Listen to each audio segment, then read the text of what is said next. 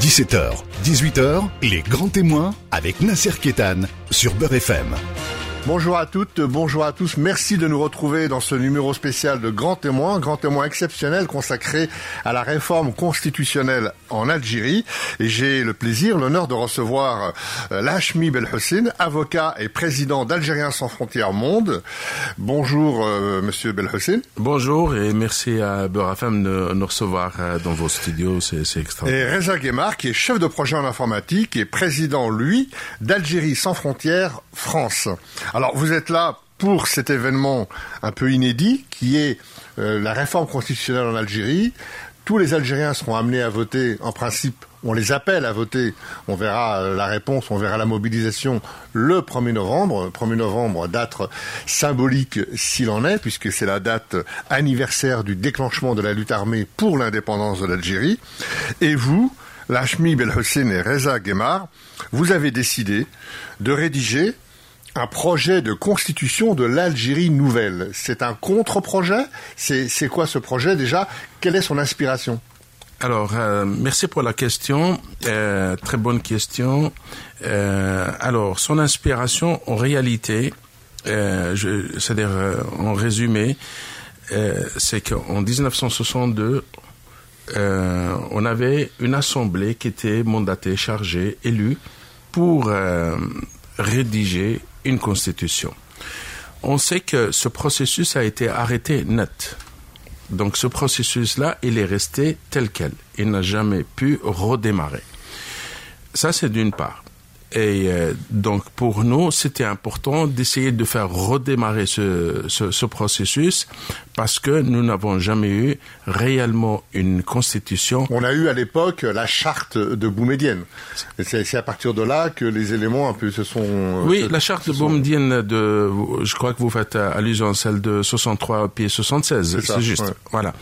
Mais les deux s'inscrivent également dans un système qui n'est pas très démocratique. Le, le, le processus démocratique, c'est celui de 62 où il y avait des élus qui avaient un mandat très précis, c'est de rédiger un projet de constitution à soumettre un souverain, soumettre au peuple algérien. Ce processus-là, il a été stoppé net. Et euh, on sait, ben en tant que personne, en tant qu'être humain, mais il n'en demeure pas moins qui lui et ses acolytes, ils ont stoppé ce processus démocratique qui n'a jamais redémarré et nous ambitionnons de le faire redémarrer euh, par ce biais. Alors, ça, c'est d'un côté. Mais de l'autre côté, euh, nous sommes des scientifiques et le but, c'était de regarder d'abord, c'est quoi l'Algérie nouvelle? Ça, c'est très important. Et puis ensuite, de voir qu'est-ce qui se fait de mieux monde. Nous avons des compétences partout, notamment la Cour suprême américaine. Un des meilleurs conseillers de cette Cour suprême est un Algérien. Donc c'est dire que nos compétences sont là. Ça veut dire quoi? On a aussi parmi les meilleurs juristes au monde en droit international. Ils sont connus, Bdjaoui, j'en passe, Mahio, et j'en passe, les meilleurs. Et c'était important également de synthétiser toutes ces compétences. Troisième et dernière chose, il nous tenait également à cœur, Reza et moi, d'être juste les relais, les plumes de la volonté populaire. Est-ce que vous avez entre les mains ce projet de constitution de l'Algérie, nouvelle souveraineté du peuple et sorti du ventre du peuple algérien? Nous, nous n'avons fait que le rédiger, si je peux le dire comme ça. Alors, vous allez nous expliquer ça dans un instant. Euh, ce, ce, ce, on va rentrer dans le détail, bien sûr, et on verra que c'est que c'est un projet, en tout cas, qui qui n'est pas polémique, euh, qui n'est pas euh, tourné contre X ou contre Y. Il est plutôt dans une dynamique positive pour essayer de faire émerger une vraie démocratie et, peut-être répondre aux aspirations légitimes du peuple algérien qui a, qui a lutté pour son indépendance.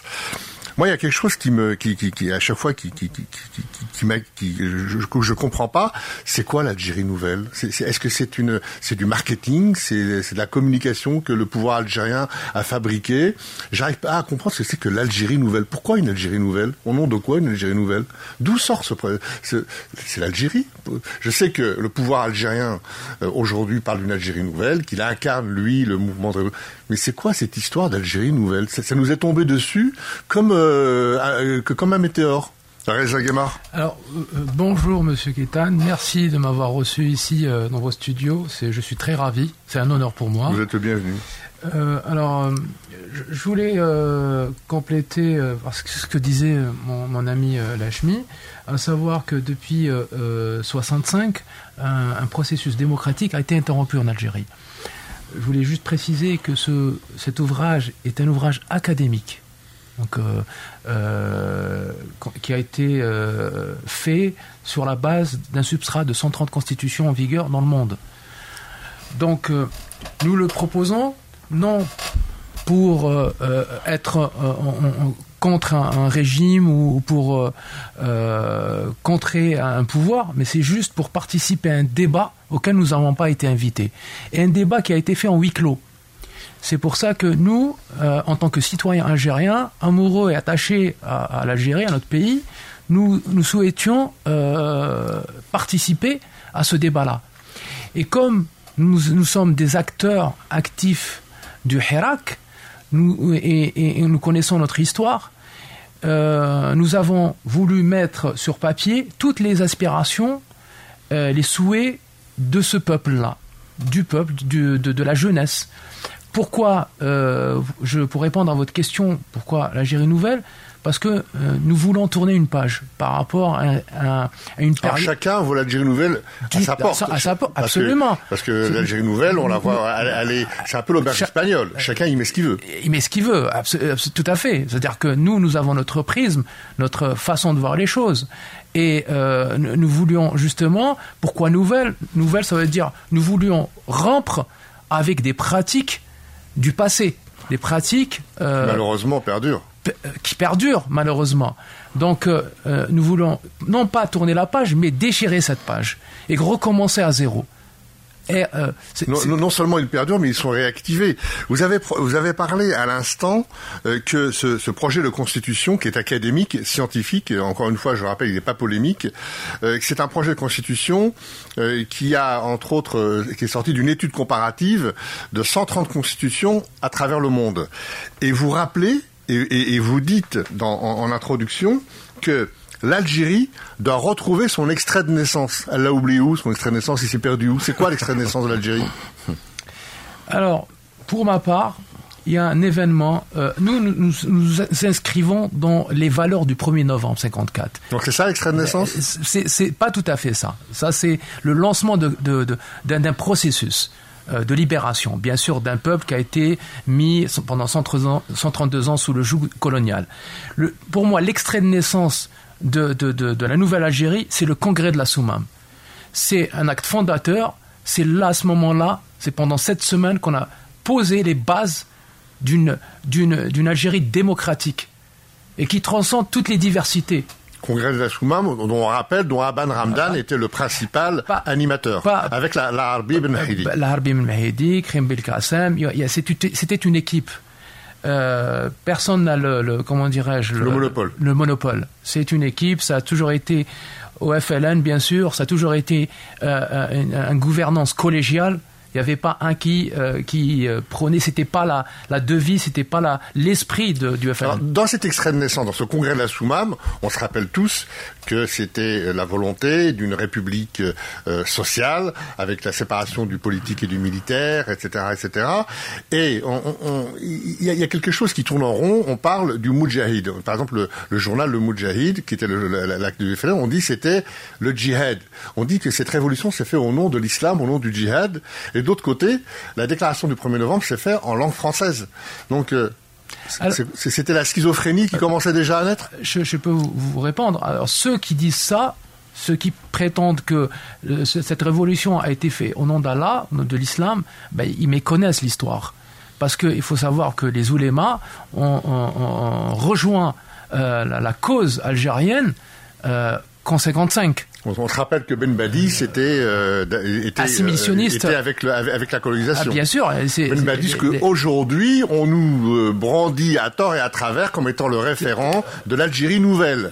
Donc c'est là il y a quelque chose qui va pas. Ben Badi c'était avec les colons et, aujourd'hui il incarne l'Algérie nouvelle pour toute une frange, euh, disons dormante et même active de, de, du système politique algérien qui veut reprendre les manettes. Oui, mais c'est ça, c'est une, man, une manœuvre du régime justement c'est Novembaria Bedisia. Donc c'est pour contrer justement ce sursaut démocratique, ce, cette jeunesse qui veut, qui, n'a qu'une seule envie, c'est de tourner, se, tourner vers la modernité. Donc la, la Bedisia et Novembaria, c'est un projet archaïque qu'on nous, nous, propose.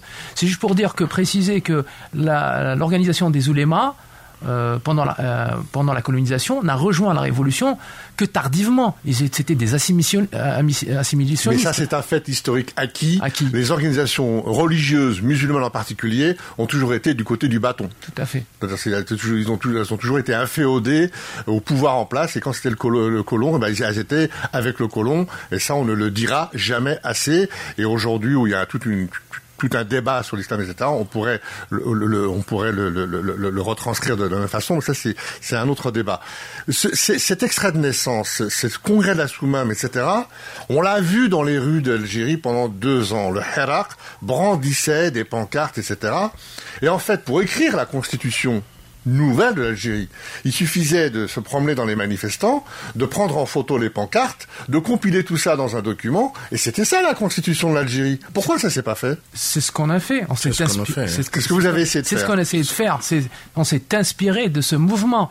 On a récolté toutes les euh, déjà, on a traduit les slogans euh, en disposition, euh, donc en article de loi, et on a essayé de, récupérer toutes les aspirations qu'on a vues, qui, qui sont passées dans le Hirak. Et donc, même ce projet, il a été partagé avec des citoyens. On ne l'a pas fait à deux. Il faut, le, il faut le préciser, il, a été partagé à travers le territoire national. Nous avons contacté euh, euh, les membres de la société civile, d'est en ouest et du nord au sud. Même nous avons consulté des spécialistes en la matière, des docteurs en droit constitutionnel. Donc ce, projet n'a pas été fait dans un coin, la Hachmi et moi. Nous ne sommes que les plumes euh, qui, ont, qui, ont, qui ont couché sur papier les aspirations d'un peuple. Les grands témoins reviennent dans un instant. 17h, 18h, 18h, les grands témoins sur Beurre FM. De retour dans Grands témoins avec euh, Maître Lachmi Belhussin président d'Algériens sans frontières monde, et Reza Guémard, président d'Algériens sans frontières France, pour ce projet de constitution de l'Algérie nouvelle, un ouvrage académique, non polémique, quasiment scientifique, où vous pourrez puiser tous les éléments d'une réflexion pour pouvoir vous déterminer dans les mois, les années à venir du point de vue de euh, l'institution en Algérie et de, et, de, et de tout ce qui suit, la démocratie, etc. Alors, est-ce que quelque part, vous n'avez pas voulu, euh, comment dire, euh, donner au Hirak une consistance? C'est-à-dire que le Hirak, était la révolution du sourire, Selmia, qui est une révolution euh, célébrée dans le monde entier, le, la planète entière a, été, été bouche bée devant cette révolution pacifique, pas un mort en dehors, en dehors des, en dehors des, enfin des, accidents naturels dans, dans, ce genre de, de, choses, où on avait de l'enfant de 5 ans à la grand-mère de 90 ans qui était dans la rue, comme on dit en, en tamazir, il Freud au Kham, la maison algérienne était dehors, dans la rue, elle réclamait le, le, le, elle réclamait en fait, on a, entendu, elle réclamait l'indépendance. Elle réclamait vraiment l'indépendance. Donc, vous avez voulu dans cette constitution euh, donner une consistance à ce hiérarque qui avait, qui a du mal, qui a eu du mal à se coordonner. Beaucoup de gens ont attendu euh, un leader, une tête, euh, des dirigeants pour ce hiérarque qui ne sont pas arrivés. Et vous avez peut-être voulu pallier à ce manque en écrivant cette constitution? Oui, tout à fait. Euh, tout Maître euh, tout, tout d'abord, ce qu'on a appris, on a appris par exemple quand ils disent Bled Bledna Raina. Maintenant, vous prenez ce slogan et si vous voulez lui donner une véritable par respect, vous lui donnez une consistance euh, dans les sciences juridiques, eh ben ça s'appelle tout simplement la souveraineté du peuple. Et tout ce projet-là, il est basé sur cette notion de souveraineté du peuple. Quand ils disent euh, ça veut dire, vous voulez le traduire en un mot euh, qui est compréhensible et aisé à entendre et à comprendre, ça s'appelle tout simplement la lutte anticorruption. Et donc il fallait avoir des mécanismes qui, euh, qui permettent justement euh, à ce peuple, au peuple algérien de s'identifier à ce projet de constitution. Et quand ils disent euh, adala mustaqila, justice indépendante. Pourquoi? Parce qu'on voit les arrestations arbitraires, on, voit les condamnations choquantes, et ainsi de suite. Alors ce qu'on a fait, on a synthétisé grosso modo, la liste n'est pas exhaustive, et environ 21 slogans, euh, on les a synthétisés, et à partir de là, on est, parti vraiment vers un, travail de recherche, de compilation, et pendant trois mois, je vous assure, sept jours sur sept, sept jours sur sept, trois mois, et c'était euh, 8 à 9 heures de, compilation, de, préparation de matière.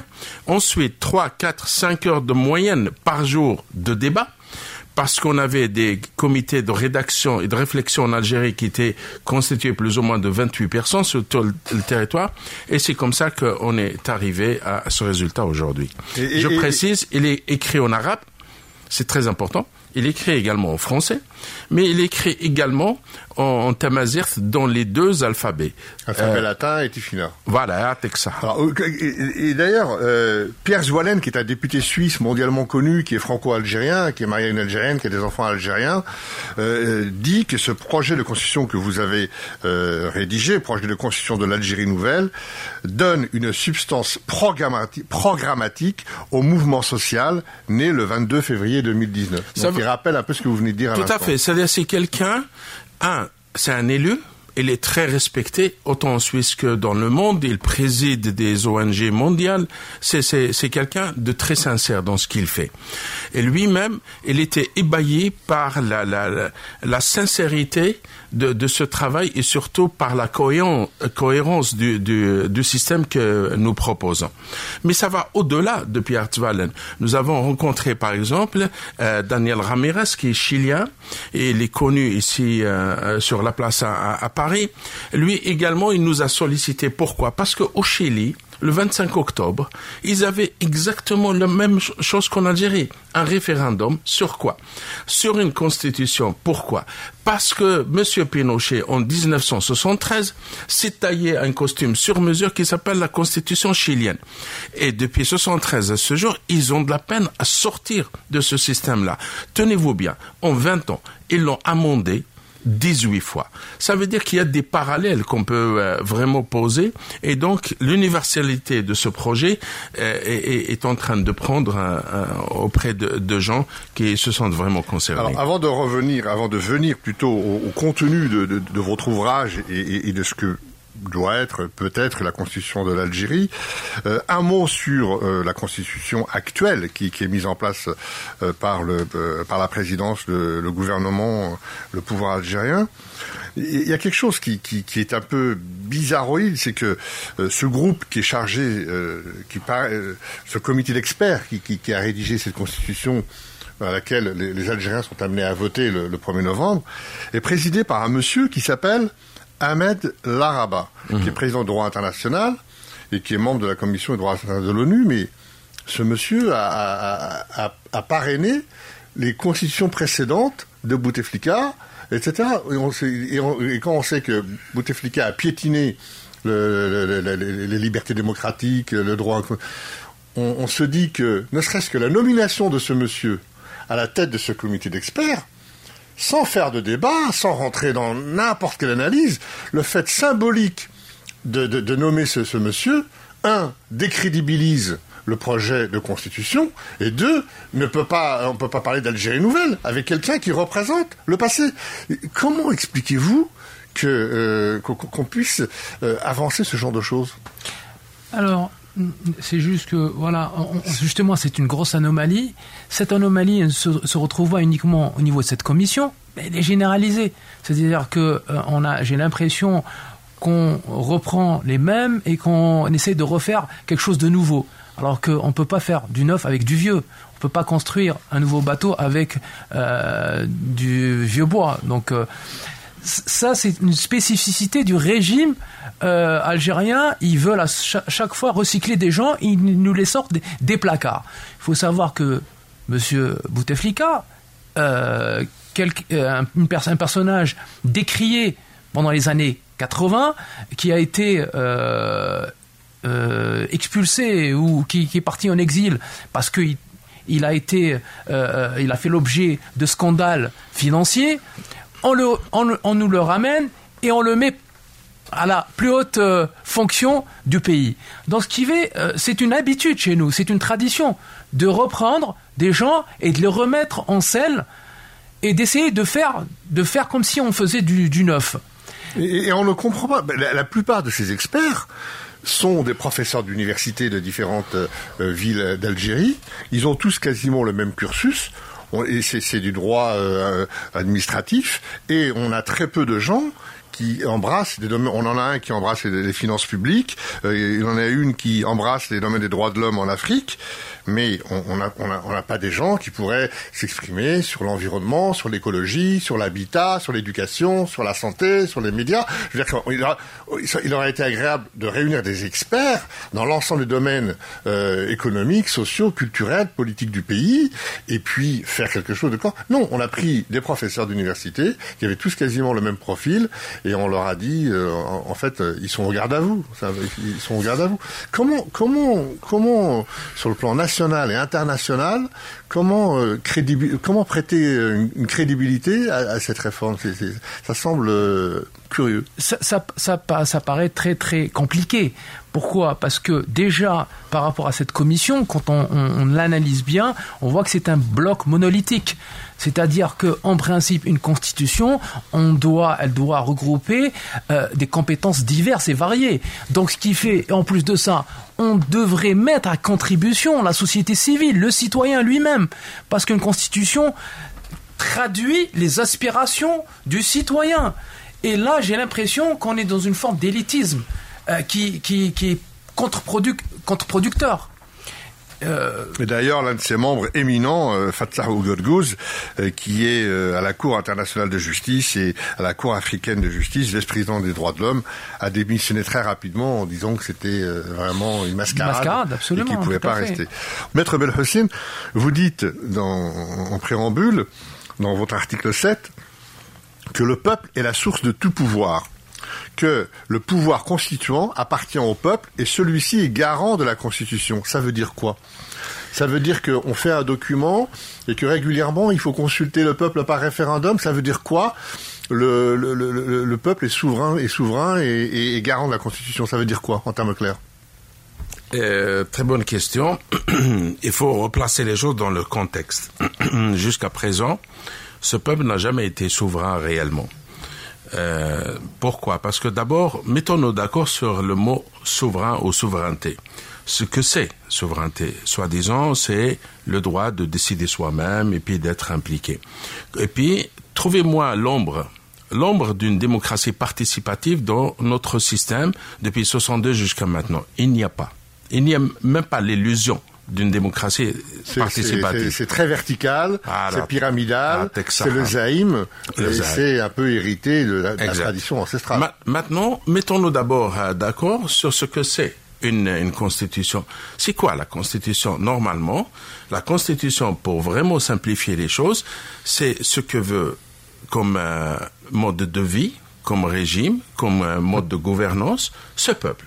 Et puis, ça veut dire quoi? C'est la somme la des Constitution, c'est la loi fondamentale. La loi fondamentale. Mais, mais, pourquoi elle est fondamentale? Parce que elle constitue le substrat de la volonté du peuple. Ça veut dire quoi? On se met d'accord, on se dit, OK, on veut ceci, on veut cela, puis on met ça par écrit. On accouche de cela euh, dans un document. Ce document-là devient une sorte de contrat de la société et euh, il s'appelle la loi fondamentale, il s'appelle la Constitution. Ça, c'est des mots techniques. Mais c'est très important que vos auditeurs et auditrices comprennent que la Constitution, ce n'est rien d'autre que le rassemblement, que la somme des volontés individuelles qui deviennent des volontés collectives et on se met d'accord sur comment nous voulons vivre tous ensemble, le, vivre ensemble. Ça, c'est déjà. Et puis, ça veut dire quoi? Ça veut dire qu'à partir du moment où on se met tous d'accord, ben, si on veut modifier ce que nous avons convenu, bon sang, la moindre des choses, c'est que les gens, ceux qui veulent modifier cela, nous concertent, nous demandent notre avis. Eh ben, c'est interdit. C'est interdit aujourd'hui Et j'en veux pour preuve, c'est, c'est pas compliqué. On prend n'importe quelle constitution depuis 76 jusqu'à maintenant, ou la charte avant, on va jamais trouver que ce peuple aurait eu le droit de dire son mot oui, je veux que la Constitution change et voici le modus operandi, comment on voudrait la changer?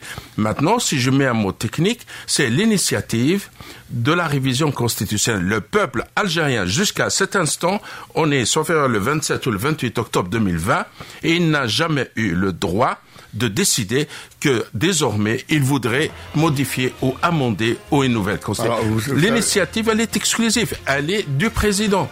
Et ça, c'est inacceptable. Voilà. On se retrouve dans un instant. Les grands témoins revient dans un instant. 17h, 18h. 18h, Les grands témoins sur Beurre FM. De retour sur le plateau avec Maître Bellocine et Reza Guémard. Les grands témoins avec Nasser Ketal vous venez de dire à l'instant que la Constitution, c'est la garantie régalienne du respect euh, des, euh, de ce qui est consubstantiel à l'identité et, au quotidien des Algériens.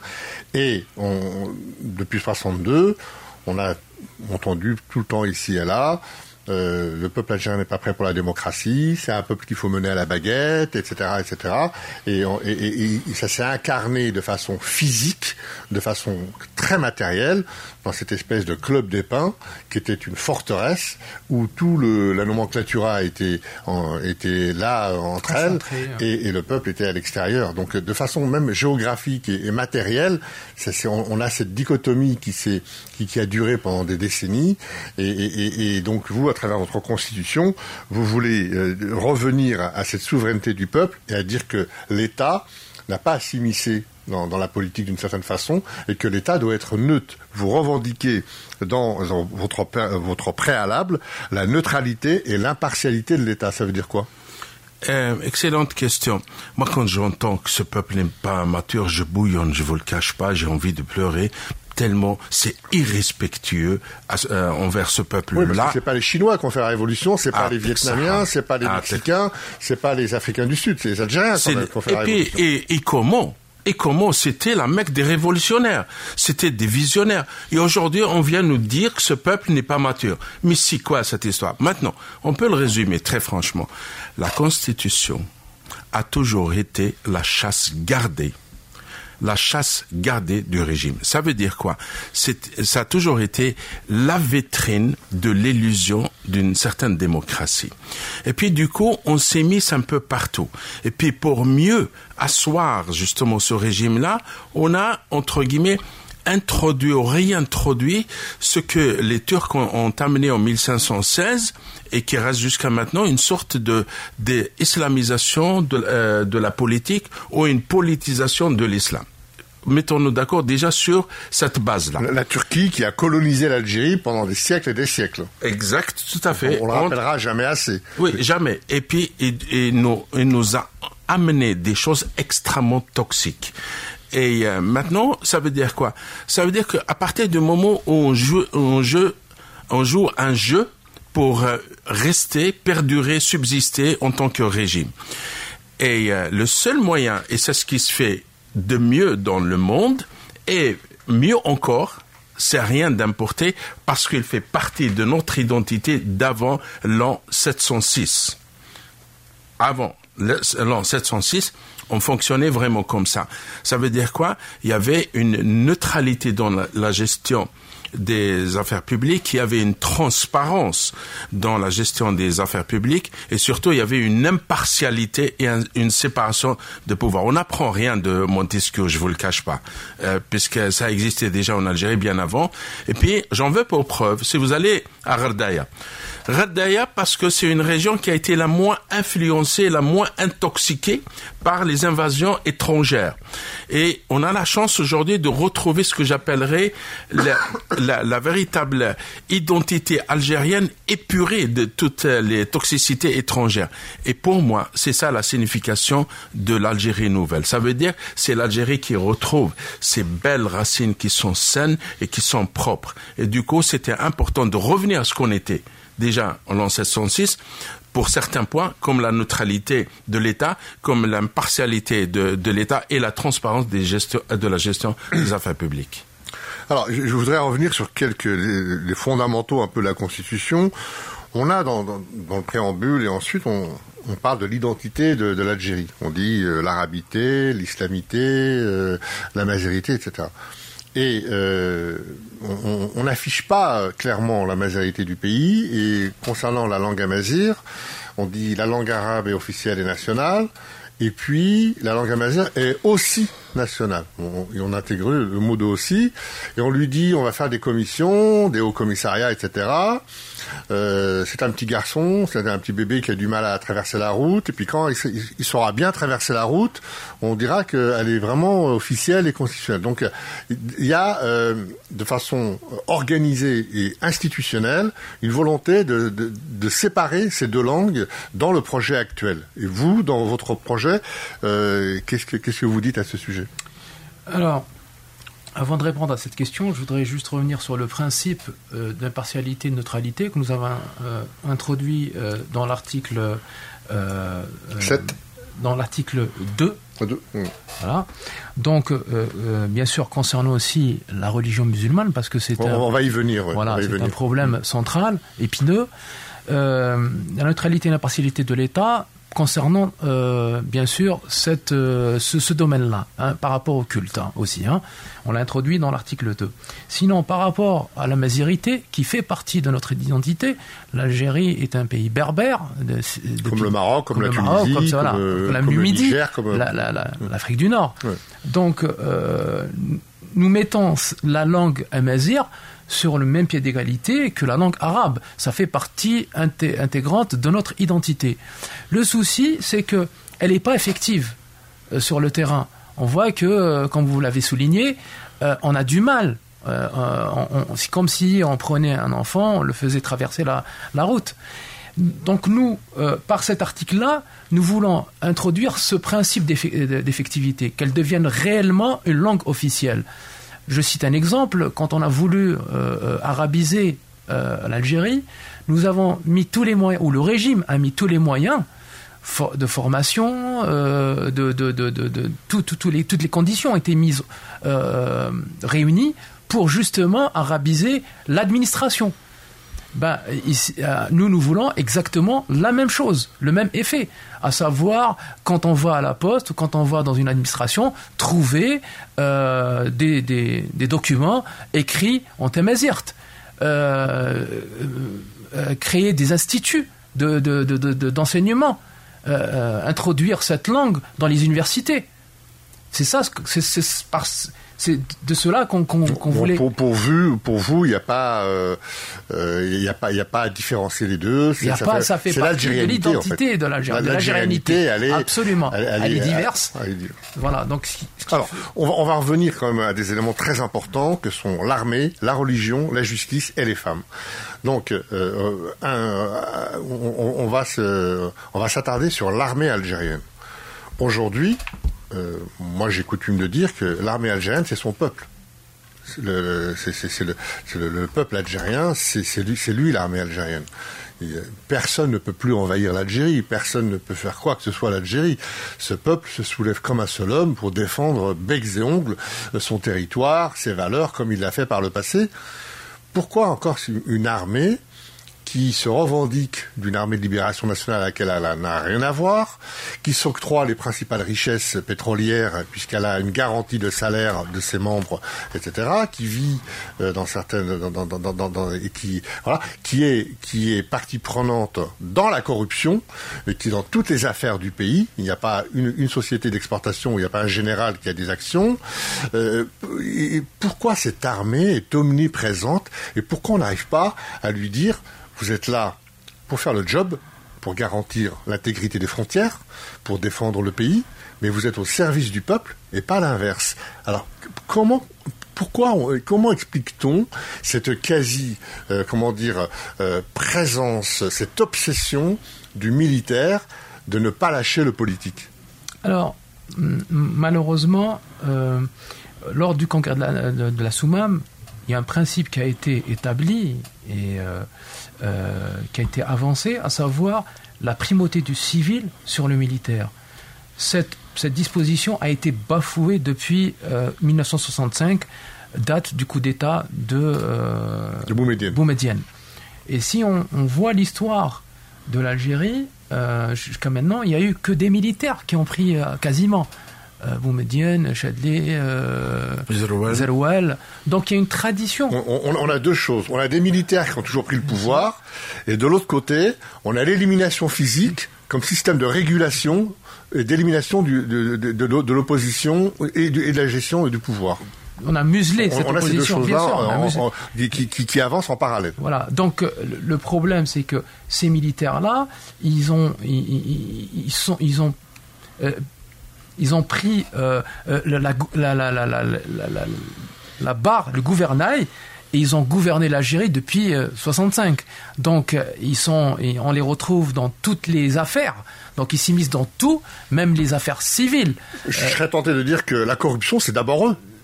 Alors que ce, pratiquement aujourd'hui, le gouvernement est, un gouvernement anticorruption. Alors nous, dans l'article premier, nous avons consacré un, principe fort, à savoir euh, le principe immuable de la primauté du civil sur le, militaire. Et dans l'article 28, euh, nous disons que l'armée, notre armée, est une armée populaire, républicaine, apolitique. Donc elle ne doit s'occuper que de ses tâches purement militaires à savoir euh, la sécurisation du territoire, euh, euh, veiller à l'intégrité du territoire. D'ailleurs, au moment du Hirak, au moment du début, on voyait la police, les militaires fraterniser avec les manifestants. Mhm. C'était incroyable. Tout à fait. et, puis, Ils, sont vite rentrés dans les rangs. Quoi. Mais, oui, mais le, le, soldat, le militaire de base, fait partie du peuple. Il est solidaire de ce Hirak. On a vu des témoignages, on a vu des, des policiers démissionner rendre leur leur, leur Ça veut dire que ça peut bouger à l'intérieur de, de, de, à l'intérieur de, de, tout ce magma militaire, ça peut bouger? Il y a des choses qui peuvent se passer? J'ai vraiment aucun doute. Euh, sachez que je suis rentré de, de Suisse pour faire mon service militaire. J'ai pas fui. J'ai vraiment pas fui le service militaire. Et c'était pendant la décennie noire. Donc, et je n'avais aucun intérêt, aucune raison de, de rentrer de faire mon service militaire puisque j'étais déjà en Suisse. Mais il me tenait à cœur d'être là parce que c'est euh, un, devoir citoyen. Donc ça veut dire quoi? Je parle en toute connaissance de cause. J'ai vu l'armée de l'intérieur, même si comme recrue, vous savez qu'un universitaire, il, est, il fait une formation, au bout de six mois, il devient un officier et, euh, et, donc j'ai dû vraiment euh, assumer des responsabilités. Pire encore, j'étais au commissariat politique, le Muhafaza Siyasiya. Et donc c'était très important. Je vous, vous assure que c'est une infime minorité de généraux, de hauts gradés, ou de capitaines ou de commandants qui sont pourris et qui sont corrompus. La grande majorité, c'est vraiment de véritables patriotes. Et quand on voit ces jeunes soldats de 18 ans, 19 ans, 20 ans, 21 ans, mais c'est juste magnifique. Et ils font un travail vraiment sur le terrain qui est extraordinaire. C'est ce qui tient l'Algérie debout. Maintenant, la part des choses étant mise, c'est très important de, donc, de redonner ses propres lettres de noblesse à cette armée populaire euh, nationale la difficulté, c'est qu'on a parce vu. que l'Algérien aime son armée. Bien sûr. Il n'y a pas photo. Bien, sûr. Les, Algériens pendant, aiment leur armée. Pendant la, pendant la décennie noire, les gens, ils se mobilisaient et ils amenaient à boire et à manger aux soldats qui veillaient au grain euh, parce que la, la, situation était extrêmement difficile. Donc on les aime, ces gens-là. Par contre, le, le drame, il est double. Le premier, c'est qu'elle s'est politisée. Et la deuxième, c'est que et il y a certains généraux qui sont devenus extrêmement corrompus. D'où viennent ces deux choses-là? À mon avis, d'un point de vue anthropologique, euh, et ça n'engage que moi, euh, c'est que cette mentalité euh, tribale et patriarcale, où on, prend toujours un peu, on a besoin d'être un peu le tuteur de ce peuple, ce qui est profondément irrespectueux. Et là, on, a l'impression que quelques généraux, quelques colonels à l'époque, il n'y avait pas de généraux, et, et, s'octroient le grade de donneur de leçons et de guide euh, spirituel de ce peuple-là, alors que ce peuple n'en voulait pas.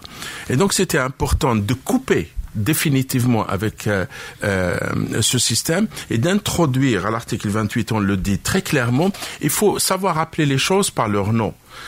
La, dire que l'armée algérienne est une armée apolitique elle n'a plus rien, parce que l'état d'esprit, le raisonnement n'est absolument pas le même quand on fait de la politique ou, quand on dirige en tant que militaire, puis on donne des ordres.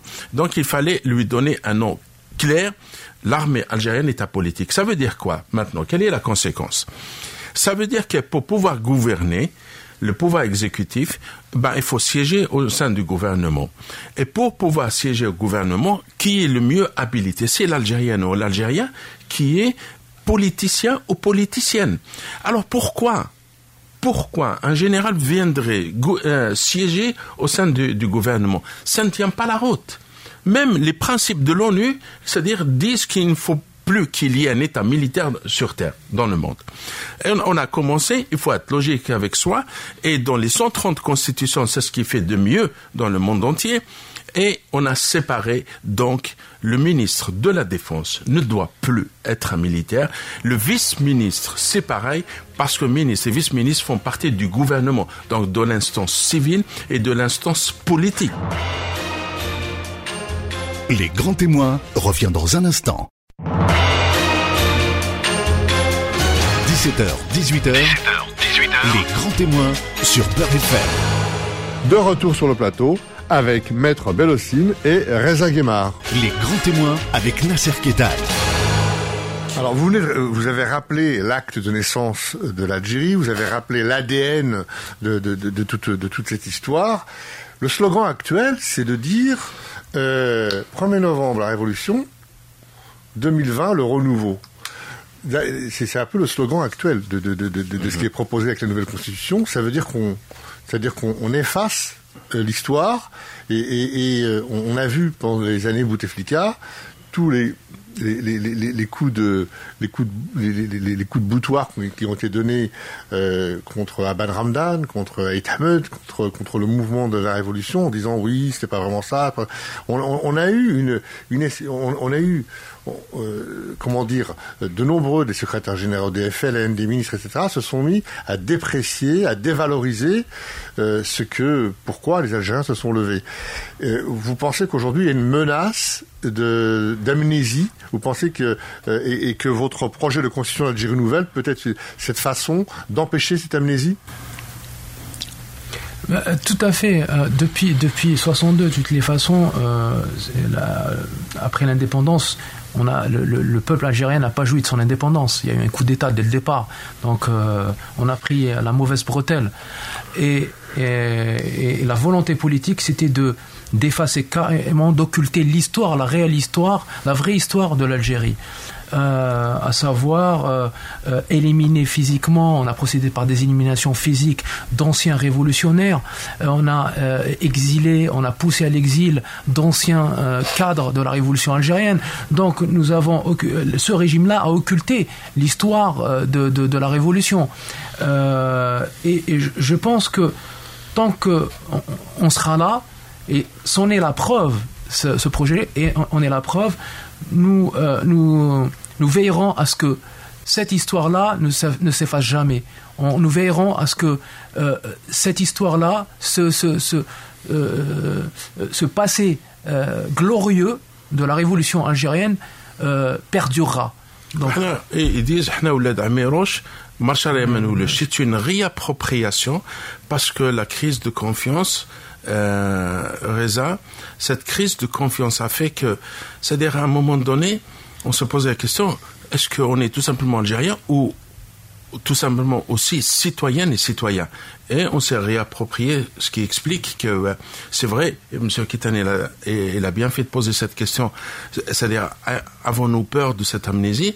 Mais euh, le peuple s'est réapproprié parce que l'histoire, me semble, en partie a été truquée aussi, et puis ils se sont réappropriés. Je ne sais pas si vous êtes d'accord avec ça. tout à fait. venons à, un autre aspect très important, puisque il est dans la constitution actuelle, c'est l'islam. L'islam est religion d'État, c'est l'article 2. Et vous, vous dites que la religion est utilisée comme principal pilier de l'identité culturelle, valeur suprême de la famille. On a voulu idéologiser la religion Et vous, vous voulez arrêter avec ça. Tout à fait. nous sommes passés dans les années 90 par une période dramatique. Donc une crise politique qui s'est transformée en crise humanitaire. Il y a eu 250 000 morts au nom de la religion. Donc euh, nous, nous, justement, nous voulions, euh, euh, nous voulons que ça, ça, ne se reproduise pas, ce genre de, de, d'hécatombe, ce genre de drame.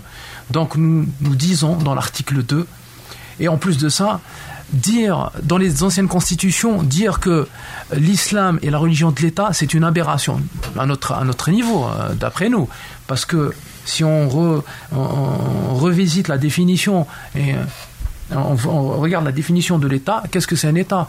Il a trois composantes. Une composante euh, sociologique, euh, organisationnelle et juridique. Donc si on, tient compte de ces... Un État n'a pas de religion. Donc si on tient compte de, bien de ces trois composantes, l'État ne peut pas avoir de religion. Et donc nous nous disons que euh, dans, l'article 2, on, change carrément, on fait du 180 degrés, et on dit que la religion musulmane, ainsi que les autres religions, sont sur le même pied d'égalité il y a un principe d'équité par rapport aux religions. Et nous tenons à justement à protéger les, donc vous, donc, donc, euh, des minorités. Donc vous militez en faveur d'une liberté de conscience, d'une liberté de culte, comme ça l'est aujourd'hui dans la constitution tunisienne. Exactement. Parce que la Tunisie aujourd'hui est peut-être une, rare constitution qui garantit la liberté de conscience. Absolument. Alors l'article 2, euh, je finis par les deux autres alinéas qui sont très importants. Donc on a, on, a consacré dans l'article 2 le principe de la neutralité et de l'impartialité de l'État. C'est-à-dire que l'État ne doit pas s'immiscer euh, dans la gestion du culte donc c'est être impartial et neutre. Ça s'expliquerait par, par exemple, les programmes euh, d'enseignement. Pour nous, on ne doit pas enseigner la religion à l'école. Ce n'est pas, pas le domaine de prédilection de l'école algérienne. Euh, nous avons verrouillé cet article en disant que le présent article ne peut, pas, ne peut faire l'objet euh, d'une révision. Et cet article-là, il est couplé avec l'article 37 où il prône, où on consacre la liberté de conscience.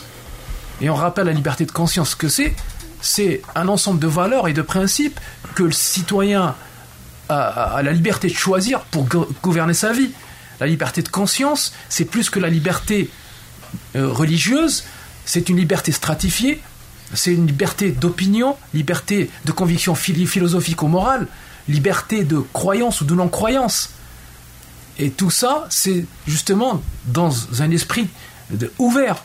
Euh, et, je, juste, je rappelle que l'islam est une religion de tolérance. Au temps du prophète, les, les, religions cohabitaient sereinement, paisiblement, il n'y avait pas de souci. Du moment qu'on... Euh, au fait, nous, nous avons le régime, pardon, pendant des années à instrumentaliser cette religion. Donc, nous voulons rompre avec ces pratiques-là. Et puis, ce qui est extraordinaire, j'aime bien ce que tu viens de dire, euh, Reza. Rappelons-nous qu'avant euh, l'an 706, comment l'Algérienne et l'Algérien vivaient. Mais c'est juste magnifique. On était vraiment euh, très bien structuré, combien même on peut lui reprocher des choses parce que c'était l'époque où la société est, est, tribale, ainsi de suite. Ok. Et n'empêche, et n'empêche qu'on vivait sous forme de confédération de tribus. Et comment était structuré? Il y avait des comités. Et dans ces comités-là, si je prends un exemple, par exemple à Ardaya, l'eau elle est très importante parce qu'elle est rare, aziz, hein, elle m'aziz. Alors, on avait un comité qui était là, chargé de préserver les réserves d'eau, n'est-ce pas? Et ce comité-là ne s'occupait que de cela. Et donc, il n'avait pas donc le droit de s'immiscer dans euh, les, affaires du comité chargé, par exemple, de la sécurité de la région. On avait aussi euh, les comités des étrangers, d'intégration des étrangers. Je rappelle, par exemple, Massinissa, pour développer l'agriculture, a été chercher de, la main-d'œuvre un peu plus au sud, vers le Mali, et ainsi de suite. Ces gens-là n'étaient pas de confession musulmane. Et donc, quand ils arrivaient, ils avaient un comité euh, d'intégration et les autres comités étaient chargés de protéger leur sécurité et leur liberté de culte elle était respectée. Et jusqu'à maintenant, si je reprends aussi l'exemple de eh ben, il y a aussi un, carré au centre même de, de il y a un carré pour les étrangers avec leur liberté de culte. Ça veut dire quoi? Euh, Moi, ce qui me fait bouillonner, euh, c'est lorsque certains euh, pseudo-sachants viennent nous expliquer que la laïcité est une notion importée de France ou d'X ou des Grecs, alors qu'elle est dans notre ADN euh, il y a plus de 13 siècles. Donc c'était, ce n'est que rendre hommage à ce que est ce peuple en réalité dans son, son, identité la plus profonde que de revenir vers cette liberté de culte. Donc c'est rien de nouveau. Tout le reste est une véritable imposture intellectuelle que de dire la laïcité, c'est une notion occidentale. Non, c'est notre identité. Oui, puis il y a toujours une tolérance de toutes les pratiques religieuses, qu'elles soient chrétiennes, euh, catholiques, protestantes, euh, euh, que, ce soit des bouddhistes, que ce soit des non-croyants. il y a toujours eu cette, tolérance en Algérie. Et aujourd'hui, on, on, arrive dans une séparation dans, la vie courante entre les hommes et les femmes. On arrive dans une stigmatisation et on, ferme des églises. Moi, j'ai assisté, a des, des, des, des, choses comme ça à Akbou, à Tizi Ouzou. Donc, il y a il y a cette chasse un petit peu à la minorité. Euh, et, donc c'est insupportable lorsqu'on rédige une constitution qui se veut garante de l'identité et de la vie des Algériens. Un Algérien a le droit d'être chrétien, il a le droit d'être bouddhiste, il a le droit de ne pas croire, il a le droit d'être juif, il a le droit d'être musulman. Donc c'est quand même euh, la moindre des choses. Et d'où vient surtout justement ce drame-là Je vous le cache pas. Il y a, plusieurs auteurs algériens qui ont fait un excellent travail de recherche, donc je ne fais que porter leurs euh, paroles. Et ce qui est extraordinaire, c'est que dans ces comités-là, les, sociétés ou les diverses euh, euh, tribus étaient organisées sous forme de confédération. Pourquoi j'utilise ce mot? Juste pour des raisons de clarté dans mes propos. Donc le but c'est de faire passer un message. C'était les arches à l'époque, c'est ça? Eh, ou, l'Oqsor. Voilà, par exemple, ou euh, Tajmath. C'est les comités de sages, ainsi de suite. De l'une, il y avait le devoir citoyen, tout le monde y participait. Sinon, on était amendé, ainsi de suite. Mais, plus important encore, c'est qu'il y avait, euh, par exemple, l'imam. Si je prends l'exemple de l'imam, lui, il n'avait pas le droit de vote, et c'est encore jusqu'à maintenant, hein, si je reprends pour simplifier, comme ça on change pas trop de, que les gens comprennent, puisqu'on reprend les mêmes exemples. Rardaya, eh ben, l'imam, toujours jusqu'à maintenant, il n'a pas le droit de s'immiscer dans les affaires, si je reprends le même exemple, les affaires du comité chargé de la préservation de l'eau, par exemple. Lui, il ne se charge que des affaires purement religieuses. Ça veut dire quoi? Ça veut dire que c'est dans notre identité la séparation de la politique de la religion. C'est vraiment dans notre identité. Notre drame a commencé depuis que sont arrivés les Turcs. J'ai rien contre les Turcs, je les aime, c'est un peuple que j'adore, j'ai déjà visité la Turquie. Faut distinguer l'État, euh, la nation et le peuple. Mais ils ne sont pas venus en Algérie pour faire du bien aux Algériens et aux Algériens. Ça aussi c'est très important d'en témoigner. Il y une domination politique, économique militaire. Voilà. ils nous ont fait deux choses terribles. La première, euh, il a fait allusion tout à l'heure Reza, c'est qu'ils nous ont créé le système pyramidal alors que c'était un système collégial. Tout le monde était à l'horizontale. Et je m'interpelle et j'interpelle euh, vos auditrices et euh, auditeurs. Alors pourquoi croyez-vous euh, que c'est un hasard que le Hirak aujourd'hui dit on ne veut pas de système pyramidal, on ne veut pas de représentants, ainsi de suite. Intimement convaincu, c'est dans notre conscient ou inconscient collectif que vient justement ce besoin de rester à l'horizontale. Et la deuxième des choses, donc on n'avait pas ce système pyramidal, deuxième des choses, c'est que quand ils sont arrivés, les Turcs, ils nous ont amené le système où l'islam devait être politisé, où la politique devait s'islamiser. Et les Français, évidemment, euh, depuis 1830, ils ont trouvé que c'était une aubaine d'utiliser cela. Ils ont rajouté d'autres séparations des Kabyles et des Arabes, ainsi de suite, ou des arabophones. Ils ont euh, ce qui restait de la dynastie Omeyyade. Et euh, aujourd'hui, à mon avis, il est temps, il est urgent même, de se poser et de revenir à ce qu'on était, à notre euh, identité ancestrale et qui date depuis plus, plus de 13e siècle.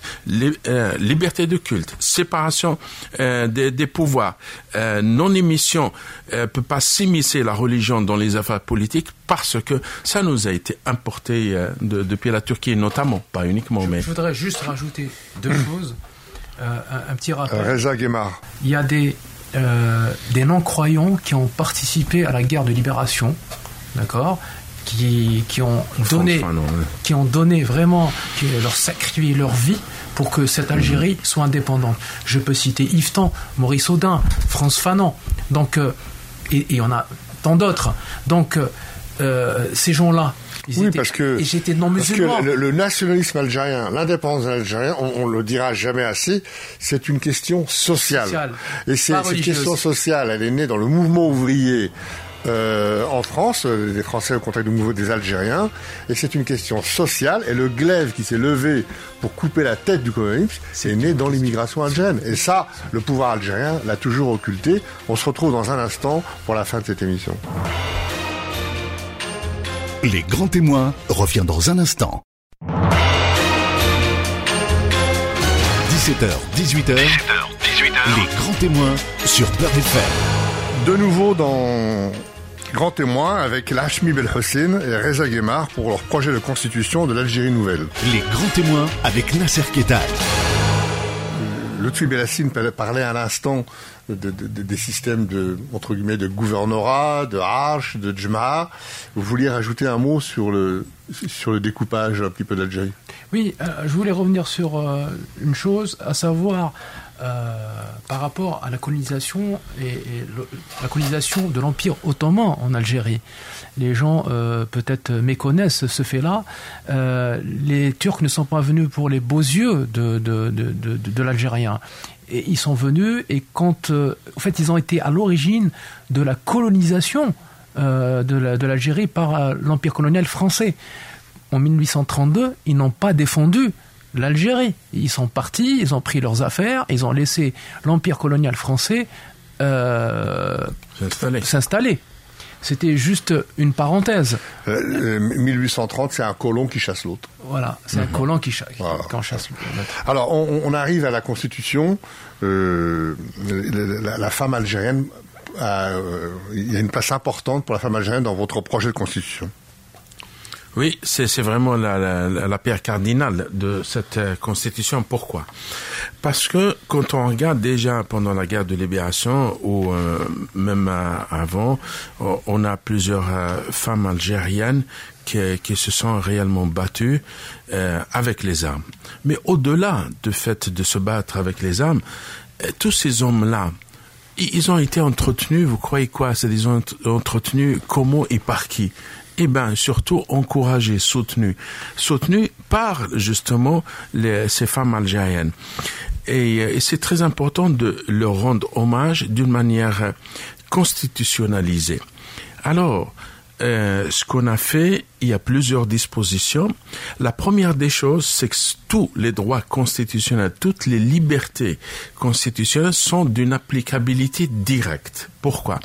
Parce que jusqu'à maintenant, depuis 62, il n'y a pas de filtre. Il n'y a plus de filtre. Le filtre, il est dans le projet actuel du gouvernement où il dit que les droits de la femme sont dans le cadre des principes constitutionnels d'Algérie, donc l'islam religion d'État. Oui, tout à fait. On met la femme dans le droit musulman. Oui. Et vous, vous faites sauter ce filtre. Non, ça, vous dites qu'il y a une application directe à égalité avec Exact. Il y a, il y a plus ça, ce, ce, cet obstacle. Et puis, deuxièmement, c'est très important. Bon sang, ça sert à quoi de dire euh, droit de la femme sans lui donner une autorité habilitée habilité à rendre hommage à cette femme algérienne et à vraiment sacraliser ses, ses droits? Alors on a prévu réellement une véritable instance protectrice des droits constitutionnels et par excellence, elle ne peut pas s'appeler autrement qu'une cour constitutionnelle. Et ça veut dire que la citoyenne et le citoyen peut saisir directement la cour constitutionnelle. Et je précise que jusqu'à maintenant, il n'y a jamais eu de cour constitutionnelle à l'intérieur du pouvoir judiciaire judiciaire. Ça a toujours été une instance à part. Même actuellement dans ce projet, ce n'est pas une cour constitutionnelle à l'intérieur du pouvoir judiciaire. C'est une instance en dehors du pouvoir constitutionnel. On ne peut plus parler de justice pour les Algériennes et les Algériens. Et puis, deuxième, à compétence égale soyons corrects, soyons, c'est-à-dire euh, neutres et objectifs vis-à-vis des Algériens et des Algériennes. Euh, et puis on va pas créer une ségrégation entre justement euh, de sexe. Ça c'est très important. Et ça veut dire quoi? À compétence égale, dans les assemblées élues, eh ben, la parité homme-femme doit être respectée. C'est un droit constitutionnel revendicable directement par l'Algérienne ou l'Algérien, directement devant une instance efficace qui est la Cour constitutionnelle. Voilà brièvement, mais c'est euh, il y a vraiment plusieurs dispositions. Ce n'est que justice rendue puisque plus de 12 000 femmes ont fait la guerre dans, dans, dans, dans, le maquis. Elles étaient colonels, elles étaient capitaines, elles étaient commandants. Elles ont, elles ont, elles, ont posé des bombes. Elles ont, elles ont, elles ont joué de la mitraillette. Elles ont, elles ont été espionnes. Elles ont, elles ont fait la guerre.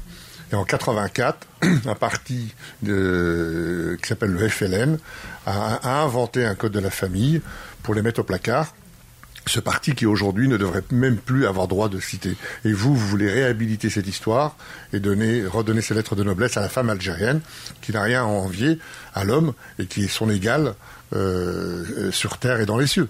Alors, absolument. Euh, je vais dans votre sens, bien sûr, parce que nous avons fait euh, ce projet-là dans cet esprit-là. D'ailleurs, nous l'avons ce travail, nous l'avons dédié à nos ancêtres et à nos martyrs. Et parmi ces martyrs, il y a eu de grandes femmes, dont euh, euh, euh dont Hassiba et tant d'autres. Euh, il y a eu des, des révolutionnaires, euh, Jamila Bouhired, euh, Poupacha. Il ne faut pas oublier que le FLN, c'est une anecdote, mais très importante, elles ont donné leurs bijoux à la révolution algérienne, déjà pour financer le trésor du FLN, mais aussi, c'était, il y a beaucoup, d'argent, et ça a permis de, de, faire des armes, de, de forger des armes. Donc les femmes ont donné leurs bijoux, elles ont donné ce qu'elles avaient de plus cher pour la révolution. Elles ont aidé la révolution, pendant la Révolution. Elles ont été la Révolution. Elles ont été la Révolution, pendant la Révolution et après la Révolution. Même si on se rappelle bien, Bembla a fait un appel pour récupérer, pour renflouer les caisses de l'État. Et donc, toutes les femmes algériennes ont donné leurs euh, leur, leur, bijoux. Donc, euh, euh, nous, voulions, nous voulions nous rendre dans ce projet hommage, faire rendre hommage à ces femmes-là. D'ailleurs, par la et forme, leur, restituer la place qu'elles n'auraient jamais dû perdre. Absolument qu'elles auraient jamais. Qu'elles auraient toujours dû avoir. On, on, passe un, instant à la liberté d'expression. Juste, euh, je, termine. Alors, pour la forme, et c'est unique dans le monde, nous avons féminisé ce projet. C'est-à-dire que maintenant, dans, ce, cet ouvrage, on, lira citoyenne, citoyen, présidente, président. Nous avons, c'est symbolique, c'est forte. Nous avons tenu à ce que, à ce que la femme algérienne soit une citoyenne à part entière. Et je dis une chose, nous, comment on voit l'Algérie? Nous disons que euh, sans la femme, l'Algérie n'a aucun avenir. On a toujours dit, derrière un grand homme, il y a toujours des femmes, il y a une femme, et nous disons que l'avenir de l'Algérie ne se fera pas sans la femme algérienne. Alors sur la liberté d'expression, bien sûr, il y a une grande partie pour les médias. Aujourd'hui, une chape de plomb euh, s'est abattue sur euh, le monde de la presse et des médias en Algérie. Les, médias électroniques n'ont plus le droit de citer, même des médias à l'étranger n'ont plus la capacité de, pouvoir s'exprimer. Des, journalistes comme Khaled Raheni sont en prison. Euh, Qu'est-ce qui, pourquoi le, aujourd'hui, on voit bien dans le projet de constitution actuel qui, garantit normalement la liberté d'expression et de, la presse. La pratique, c'est autre chose, mais vous, vous voulez euh, garantir cette liberté de façon constitutionnelle, de façon très étroite. Exact. Tout d'abord, du fond du cœur, j'espère que tous ces détenus, euh, qu'ils soient journalistes ou autres, euh, euh, j'espère qu'ils retrouveront au plus vite leur liberté parce que c'est ce qui leur arrive est profondément injuste. Et puis, nous travaillons dans différents collectifs pour réagir et ne pas se taire, ni rester passif, ni inactif. C'est très important qu'on reste très solidaire et qu'on mène des actions en vue de leur libération qui quitte à les dénoncer aux instances internationales spécifiques, donc euh, qui ne sont pas étatiques ou gouvernementales, mais vraiment des organisations internationales, notamment euh, au commissariat des droits de l'homme, ainsi de suite. Donc, j'espère vivement mes, mes plus sincères et profondes pensées pour tous ces détenus euh, d'opinion. Maintenant, effectivement, euh, si vous voulez réellement parler d'une véritable liberté de presse, eh ben, il faut d'abord commencer par euh, rendre ou créer un véritable état de droit. On a mis ce qui se fait de mieux au monde pour réellement euh, asseoir un véritable état de droit. Ça veut dire quoi? Ça veut dire qu'il n'est plus possible de créer une loi sans donner la possibilité au peuple de se prononcer sur la légitimité de cette loi ou tout simplement est-ce que le peuple veut d'une telle loi ou pas? On a prévu des, des mécanismes. J'espère qu'on fera une autre euh, émission. Et puis là, on expliquera en long et en large. C'est très important euh, que, que les gens euh, comprennent de quoi on parle exactement. Donc c'est très important désormais que le peuple puisse dire, OK, cette loi-là que ce Parlement veut faire adopter, eh ben cette loi-là, nous, on estime qu'elle ne convient pas au peuple.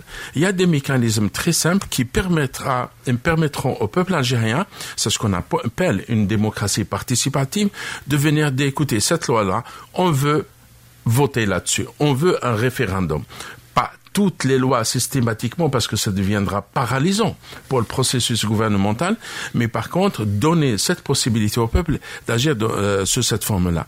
Deuxièmement, ce qui est très dangereux jusqu'à maintenant et qui a été utilisé comme mécanisme, c'est très joli. On vous met dans une constitution liberté de la presse. Et puis ça va même plus loin. Aucune condamnation d'emprisonnement ne peut être infligée pour délit de presse. C'est ce qu'on dit jusqu'à maintenant. Et pourtant, on les voit souvent en prison, les pauvres.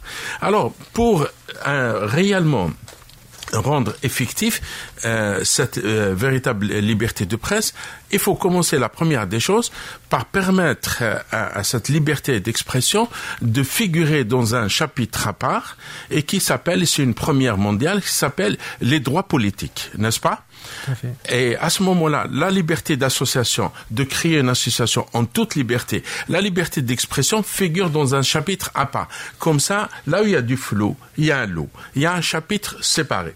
Et puis, on a pris ce chapitre-là, on lui a fait un effet miroir ça n'a pas de sens de donner des droits, d'un côté liberté euh, d'expression, de manifester ou euh, de presse, et de l'autre côté, vous n'avez pas un effet miroir ou les devoirs de l'État vis-à-vis de ces libertés-là.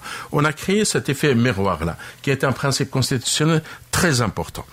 Et puis ensuite, une fois, c'est-à-dire on a euh, prévu ces libertés-là, on a prévu une arme redoutable qui est la Cour constitutionnelle qui a notamment deux rôles. Le premier rôle, c'est que le citoyen, il peut aller dire, écoutez, on a violé mon droit, et pourquoi il peut aller? Parce que désormais, c'est une première mondiale, c'est que ces droits constitutionnels sont d'une applicabilité directe. On le dit clairement. C'est-à-dire, euh, sauf c'est l'article 32. On va pas par quatre chemins. Donc, il va directement à la Cour constitutionnelle. Il n'a plus besoin de ces lois organiques parce que toutes les astuces, toute l'imposture, elles figurent dans les lois organiques. C'est bien joli de venir nous dire au niveau constitutionnel liberté de la presse et on voit aujourd'hui, on est complètement impuissant. Ils viennent de nous adopter loi dans la précipitation qui, justement, pour un post sur Facebook, ben, vous risquez la prison. Euh, c'est dramatique. Cette loi-là, si je la prends, cette loi, cette récente loi du mois de mai 2020, si je la compare au principe constitutionnel qui parle de la liberté euh, de presse, cette loi-là, elle est inconstitutionnelle puisqu'elle est contraire.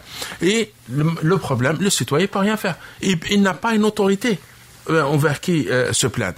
Et puis mieux encore, désormais, cette loi-là, eh ben, on a prévu un mécanisme, un mécanisme qui permettra à la Cour constitutionnelle de contrôler la constitutionnalité d'une loi, qu'elle soit en voie d'élaboration ou déjà en vigueur, avec le pouvoir à cette Cour constitutionnelle de dire, écoutez, cette loi-là, elle ne sera jamais jamais promulguée parce qu'elle n'est pas constitutionnelle. Et si par malheur elle a été promulguée pour X raisons, c'est-à-dire c'est, on n'a pas le temps pour expliquer pourquoi, si par malheur elle a été, eh ben, elle a été promulguée, eh ben, la Cour constitutionnelle peut la paralyser.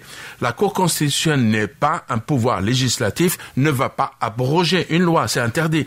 C'est pas de la séparation des pouvoirs, mais au moins qu'elle puisse la paralyser en disant elle est inconstitutionnelle et euh, c'est très important qu'on puisse. Troisième et dernière chose, à quoi bon de dire liberté euh, de la presse et le journaliste n'a droit, euh, n'a aucun droit de réclamer des documents officiels? On a prévu la transparence dans la gestion des affaires publiques, avec le droit pour le journaliste d'assister à toutes les séances parlementaires et surtout de pouvoir réclamer tous les documents officiels. Évidemment, la limite, il y a toujours, la limite, c'est le secret défense, ainsi de suite. Et ça, on ne peut pas aller si loin que ça. Mais on a également euh, érigé au grade de droit constitutionnel à chaque journaliste de réclamer tous les documents euh, officiels pour qu'il puisse faire son travail qui est d'informer le public. Messieurs, je voudrais vous remercier d'être venus nous voir dans, pour cette émission spéciale à l'occasion de la réforme constitutionnelle en Algérie, 1er novembre. Donc, euh, Lachmi Belhussein, avocat et président d'Algérie sans frontières monde, Reza Guémar, président d'Algérie sans frontières France. Ce projet de constitution Algérie nouvelle euh, qu'on peut trouver aux éditions La Route de la Soie. Euh, vous pouvez nous retrouver sur le podcast. Et puis, euh, euh ce projet, c'est surtout les nouvelles générations, puisque l'Algérie est un pays neuf. Donc, espérons qu'ils se saisiront de ce projet de constitution on n'a pas fini d'en débattre et on, se fera un vrai plaisir de vous réinviter à nouveau. Merci messieurs d'être venus. Merci, merci. Merci infiniment. Retrouvez les grands témoins tous les dimanches de 17h à 18h et en podcast sur beurrefm.net et l'appli Beurrefm.